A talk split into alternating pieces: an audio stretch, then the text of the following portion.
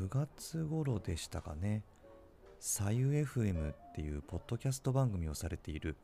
田中慎さんこと田中慎吾さんと左右の飲み比べ会をしました。インスタだったかな。僕が友達と、え、聞き酒ならぬ聞き作用したとコメントしたことがきっかけだったと思うんですけど田中慎さんからお声かけいただきまして、えー、実現することができました。左右 FM すでにご存知の方いらっしゃると思うんですけど左右の楽しみ方をいろんな角度でお話をしてくださる番組なんですよね。左右愛好家のことをサユラーとネーミングしていて漏れなく僕もサユラーということになります。暮らし FM の収録も左右を飲みながら行っています。体を温めるという観点から腹巻きの良さを伝える回とか鉄瓶などの道具の話。それから何か一味加えた左右を左右ミックスとネーミングしたさまざまなバリエーションの左右ミックスのお話をあのなどなどなかなか聞き応えのある番組になっております、まあ、僕が好きな回はなんで左右が好きなんですかっていうエピソード20のお話ですかね。好きなものって好きなものは好きっていう感覚的に捉えがちな僕なんですけど好きなものに対してなんで好きなのかっていう理由を言語化するとより好きな気持ちが増幅して愛着が湧きますし好きな物事に対しての好きな理由を明確にすると自分の特性が見えてきて無駄な買い物をして失敗するってことがなくなるような気がします、まあ、本質を捉えるってことなんでしょうかね。あのとにかくですねぜひ皆さんも左右 FM 聞いてみてください。とても面白いです。そんな素敵な番組を作られているタナシンさんと僕のうちでですね左右の飲み比べをしました。全部で5種類くらいの水を用意して我が家の銅の夜間とタナシンさんが持ってきてくださった鉄瓶で沸かしてですね味を比べるっていうもうなんとも渋い遊びをですねしました、え、飲み比べしてどうだったかというメモをですねあのその日 iPad のメモ帳に記していたんですけどなんだか保存されていなかったみたいでその時に書いた味の詳しい感想はあの消えてしまってもうほぼほぼ忘れてしまったんですよね。すごい残念。なので印象に残っていることだけほんの少しお話ししようと思います。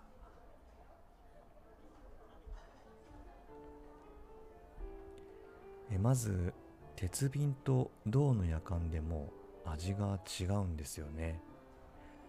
鉄分が含まれるからっていうのもあると思うんですけど鉄瓶で作った左右の方がしっかり味がある感じがしました。それは嫌な味では全くなくって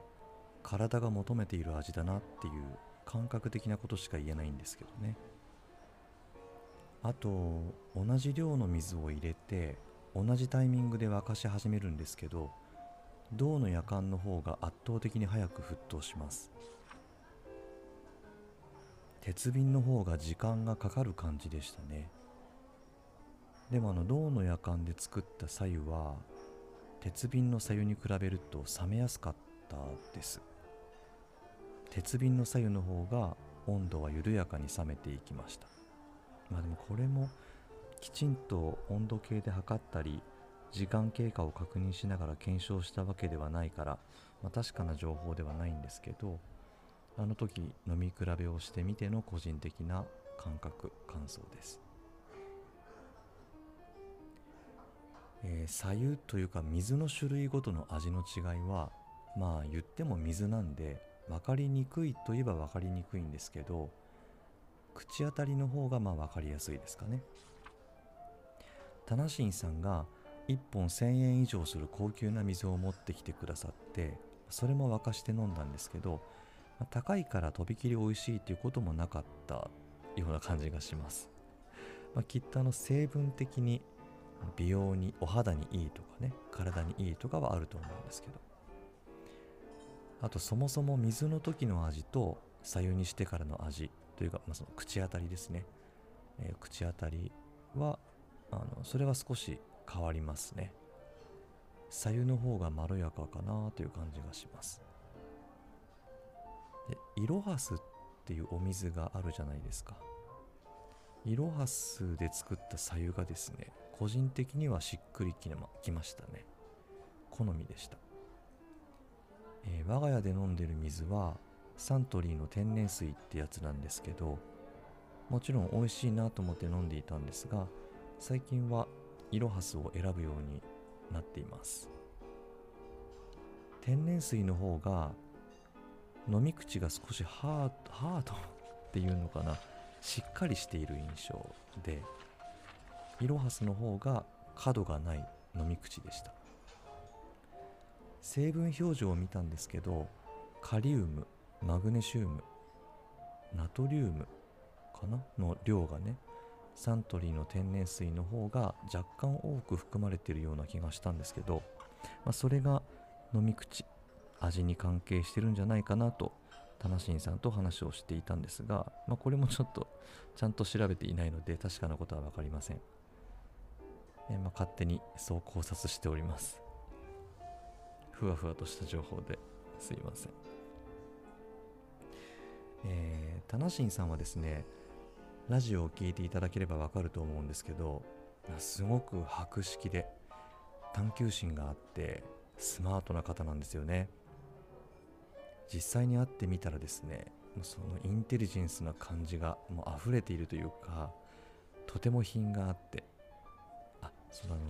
本当に声がですね素敵なんですよね。ラジオで聞く声もいいんですけれどタナシンさんの生声もより良くて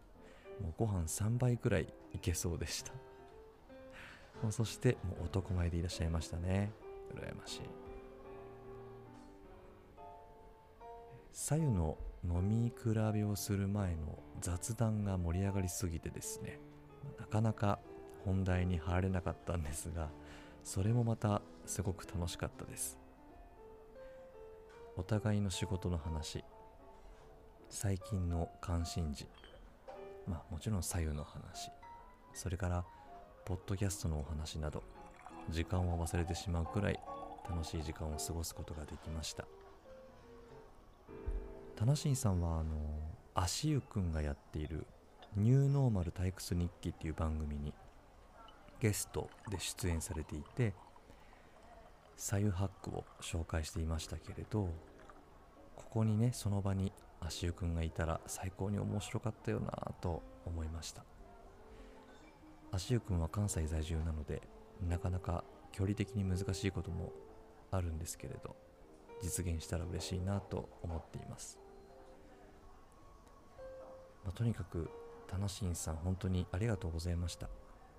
これからもですね左右にまつわるあれこれをご教授いただきたいと思っております。同じ県に住んでおりますのでまたぜひ遊びましょう。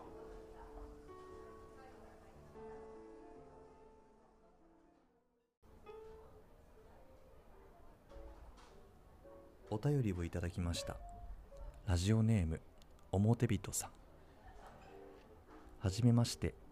遅ればせながら暮らし FM を聞き始めました。豊かな暮らしを目指したいと思っている自分にとってかなりドストライクなラジオです。電話しているバージョン一人語りどちらもかなり好きです。でクラシカメラさんってなんか聞いたことあるなぁと思って最近買った本ミニマリストの愛用品を眺めていたらそこの中にいるじゃないですか。びっくりマーク。めちゃくちゃびっくりしました。そして勝手に距離がぐーんと近づいた気がしました。まだ序盤しか聞いていないのですが以下の3つが心にぶっ刺さりました。ぶっ刺さりました、えー、立ち上がる動作が簡易的なソファー生活の方が次の行動へのハードルが下がる話。物を大切にすることは大事にしまっちゃうのではなく大事に使うっていうことという話。家族全員で暮らす時間は短いから手狭でも便利に暮らす合宿のような気分でという話、うん、今日休みなので早速暮らしカメラさんのミニマリストへの入り口になった山口聖子さんの本など探してきて読み込んでみたいなと思いました。ラジオ、ツイッター、インスタの更新今後も楽しみにしています。うん。ありがとうございます表人さん。すごく嬉しいです。あのツイッターでもですねご感想を書き込んでいただきまして。いやありがたい。ありがとうございます表人さん。あのもったいないくらいの感想をいただいてこんなテンションであの話してますけどめちゃくちゃ嬉しいです。クラッシュカメラさんってなんか聞いたことあるなっていう人 本当にめったにいないと思うんですけどすごい嬉しいですね。まあ、そうなんですよ。あの今年の夏にですね宝島社さんから出版されました「ミニマリストの愛用品」っていう本に6ページにわたって取材記事と我が家の写真が掲載されまして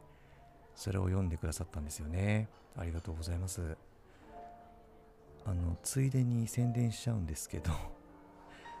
えー、スバル社から出版されているミニマリストな暮らし方それから主婦の友社から出版されているミニマリストな暮らしの作り方っていう本にもですね私の部屋の写真やインタビュー記事を掲載していただいております。興味がある方ぜひ手に取ってみてください。あとですねクレアっていう雑誌のウェブ版クレアウェブに暮らしのプロのスタメン食器っていうコラムで、え、5回にわたって僕が使っている食器について紹介してもらっています。あのこれ僕だけじゃなくて料理家さんとかね雑貨店の店主さんとかあのそういう方々に混ざって場違い的な感じで登場するので そちらもぜひ覗いてみてください。いやとにかく表人さん本当にありがとうございました。表人さんもですね表人の声ログというポッドキャスト番組をされておりまして私も遅ればせながら聞かせていただきました。声ログとあるように日々感じたことを日記に記すようなそんな番組になっています。BGM なしで淡々と落ち着いたテンションでお話しする番組僕大好きなのでこれから僕も全部聞こうと思います。表人さんありがとうございました。えちょっとお知らせ続きになってしまうんですけれど、え一昨日新番組がスタートしました。私がおじさんになったよという番組です。3人のおじさんが可愛いおじさんになるためにつべこべおしゃべりするラジオ番組となっております。暮らし FM はですねこんな感じでまったりやっていきたいんですけど私がおじさんになったよっていう番組はコメディ枠でのチャレンジなのでまたちょっと違うギアを入れてお話ししております。かっこいいおじさんじゃなくて可愛いおじさんになりたいっていう。まあなんかちょっと変な番組なんですけど。若い人が聞いてですねおじさんって案外楽しそうだなって思ってもらえたり同世代の人たちからああそれわかるわかるって共感してもらえるような番組になったら嬉しいです。今のところ Spotify と Anchor で配信しておりますのでどうかよろしくお願いします。暮らし FM では皆さんからのお便りをお待ちしています。番組概要欄のお便りフォーム URL からお寄せください。Twitter、Instagram のメッセージでもお待ちしております。